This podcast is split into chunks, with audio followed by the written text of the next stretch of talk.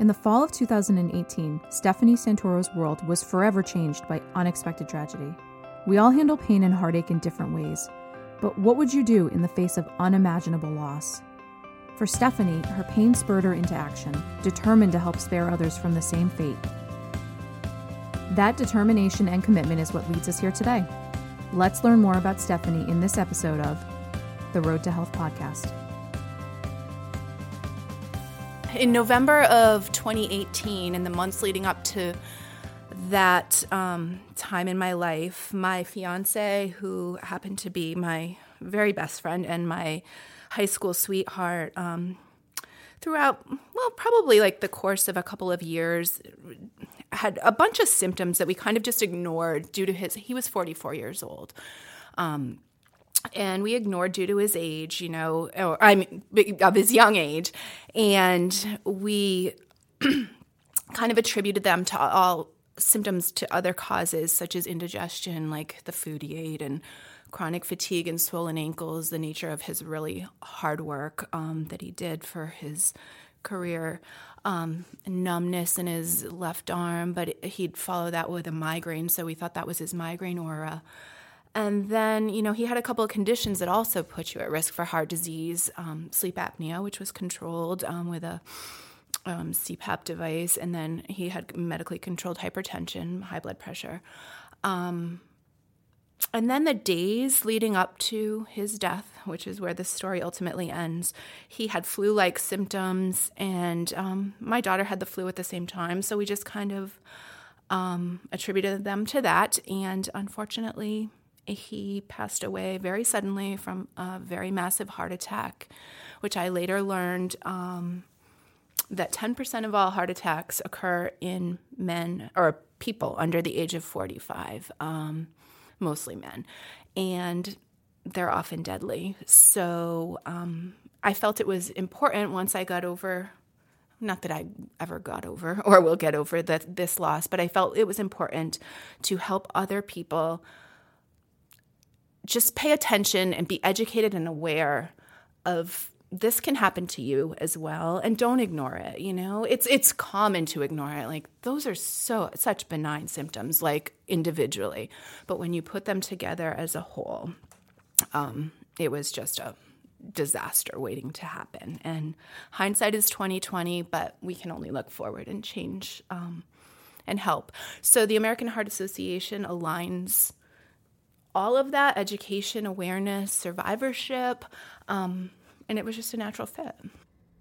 In the midst of unimaginable grief, Stephanie was able to turn her sorrow and loss into action. She was determined to help others recognize the signs of heart disease and to try to help prevent this tragedy from happening to others. She turned her attention to the American Heart Association of Southern New England. You know, I knew the organization supported the American Heart Association Southern New England Heart Walk, and I never really i don't want to say i didn't pay attention to it but i have like it's in my nature to support um, causes all the time and it just wasn't a cause that was on my radar. Um, but i knew we did great work with it and once um, i stopped reeling from what happened i approached carolyn and i said i want to be a part of this. I need to be a part of it. And she guided me and her team guided me the whole way. So it was it it was great.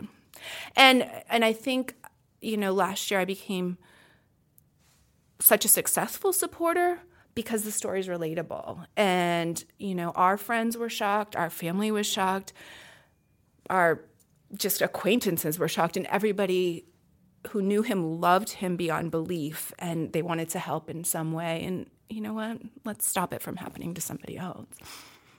For nearly 20 years now, Blue Cross and Blue Shield of Rhode Island has presented its Blue Angel of the Year award. It's a special honor to recognize a member of the Blue Cross team who goes above and beyond when it comes to serving our community. For Carolyn Belisle, Blue Cross's managing director of community relations, the award is a natural extension of a company so ingrained in the Rhode Island community. I think community investment and philanthropy really are the demonstrations of our not for profit status. We were founded over 80 years ago by the state legislature to provide for people in need, in healthcare need. And while healthcare looks very different today in 2020, the sentiment and the feeling of that original mission are very palpable and true today, and community investment in a formal capacity allows us to live and breathe that each and every day beyond what we do for our members and our customers. We know it's so important to colleagues who work here. It means something to not only provide for people um, in their quest for health and wellness, but um, to also provide for imp- important causes and passions that, that mean something beyond the day to day work. And so having this uh, long standing structure and means to allow folks to lean in this way is, is really important and really something that sets us apart and defines who we are as an organization. We often say it's part of our DNA, and that is very true 81 years later.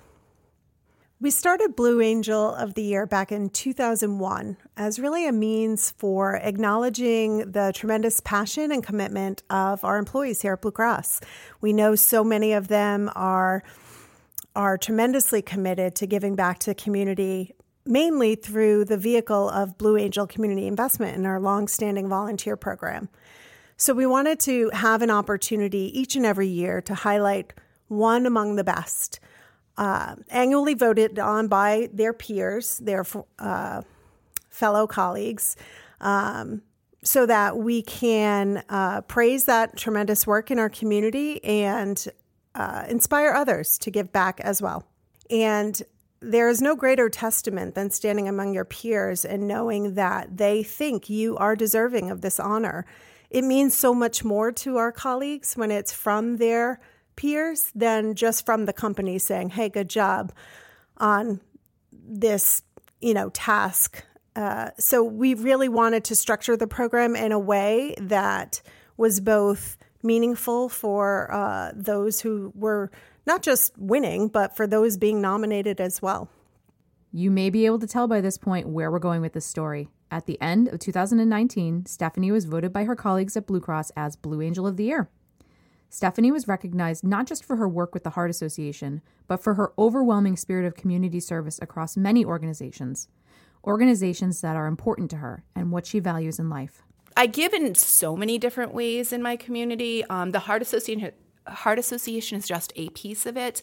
Um, I was a Heart Walk captain um, for the Heart Walk this year. We named our team Team 44 in honor um, of my fiance, his age at the time of his death. Um, and we just fundraised actually. This year we're trying to make our efforts a little bit bigger, but just the outpouring of support from people who wanted to help us in that little amount of work effort that I put forth for that, we raised, I think it was $3,700 for the Heart Walk. So, very proud of that. We became actually, my daughter and I went to the top walkers um, dinner for the Heart Association, and it just inspired us to do more.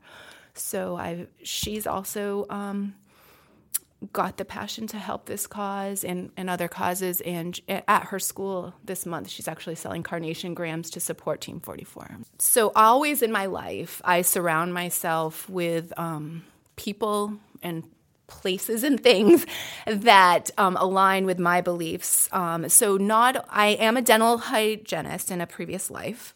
Um, so, and a fitness instructor. So, those teeth and staying fit are my passions. Um, the Heart Association just kind of came, came to be a passion. Um, so for years, I've helped out with. Um, I was actually on the steering committee that originated the Rhode Island Mission of Mercy, which is a two-day free dental clinic that helps um, Rhode Islanders in need um, who just don't have access or the means to acquire dental services. Um, so that aligned with my um, education and my first life as a hygienist. Um, I teach fitness at the YMCA, which is another great community based organization that supports um, the city of Woonsocket and the greater Pawtucket area. Um, I'm super active in my parish with my faith because that also aligns with one of my values. And I believe in the community that I live in, so I'm a part of the um, Woonsocket Rotary um, Committee. And finally, my the job that I have with Blue Cross of Rhode Island, that organization is just such a great fit for me um, because of their commitment to doing what I love to do. Stephanie is not alone in her quiet humility when it comes to simply serving her community because it's what she loves. Carolyn says it's a recurring theme for all Blue Angel of the Year honorees and an attitude that's ingrained in the culture at Blue Cross. I know for a fact nobody does anything they do in the space of community service and volunteerism for the recognition. And in fact, nine times out of 10, when we let someone know they're being recognized as a nominee for Blue Angel of the Year, I often spend the next 10 to 20 minutes talking them into why it's a good idea. Nobody does it for the recognition, but it's in that recognition that the value comes because that inspiration and that role modeling that does wonders. That inspires the next colleague who maybe never saw themselves in that way to be open to trying some new experience and igniting that passion, igniting that fire. And I think it is uh, a testament of the organization who very proudly and very loudly speaks to our social mission each and every day to understand deeply that beyond what the organization might do, it is through our people that we really make a difference. We make a difference in the lives of our members and our customers by the work we do each and every other, uh, each and every day, but it's also um, our people who make a dramatic impact in our community, and and that is worthy of recognition, like it or not. For Stephanie, this program has allowed her to step beyond the walls of the company and play an active role in supporting the health of her community you know, our daily job is to provide access to healthcare um, to our neighbors and our people of the state of Rhode Island. But our side job is actually to give back to those people and, you know, people that may not necessarily be our customers, but live in the community that we serve. And I'm just proud. I'm proud every day to tell people where I work. It's a special quality to be able to think of others when you yourself are in such personal pain, to turn your attention outward and serve those around you. I think I speak for all of us when I say we're lucky as Rhode Islanders to have Stephanie Santoro as our neighbor. That's it for this episode of the Road to Health podcast, brought to you by Blue Cross and Blue Shield of Rhode Island. Our producer is Jill Flaxington. Our sound engineer is Mark Sheldon. Production assistance provided by Mason M.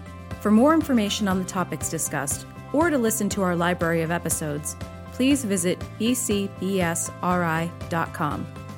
If you'd like to connect with us or have a story to tell, we are at BCBSRI on Facebook, Twitter, Instagram, and Pinterest. Thanks for listening.